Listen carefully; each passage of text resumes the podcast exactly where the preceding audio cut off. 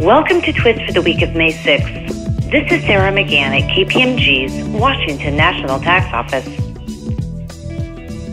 Recently enacted legislation adopts the Pass Through Entity Tax Equity Act of 2019. This act establishes a new elective tax imposed on pass through entities for tax years beginning on or after January 1, 2019.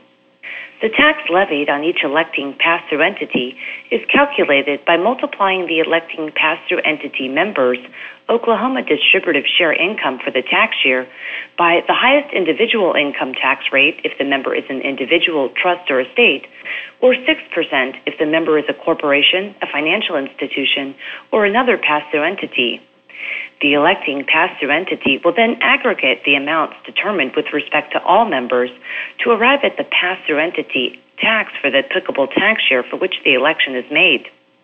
The pass-through entity tax is due and payable on the same date as provided for the filing of the electing pass-through entity's Oklahoma income tax return.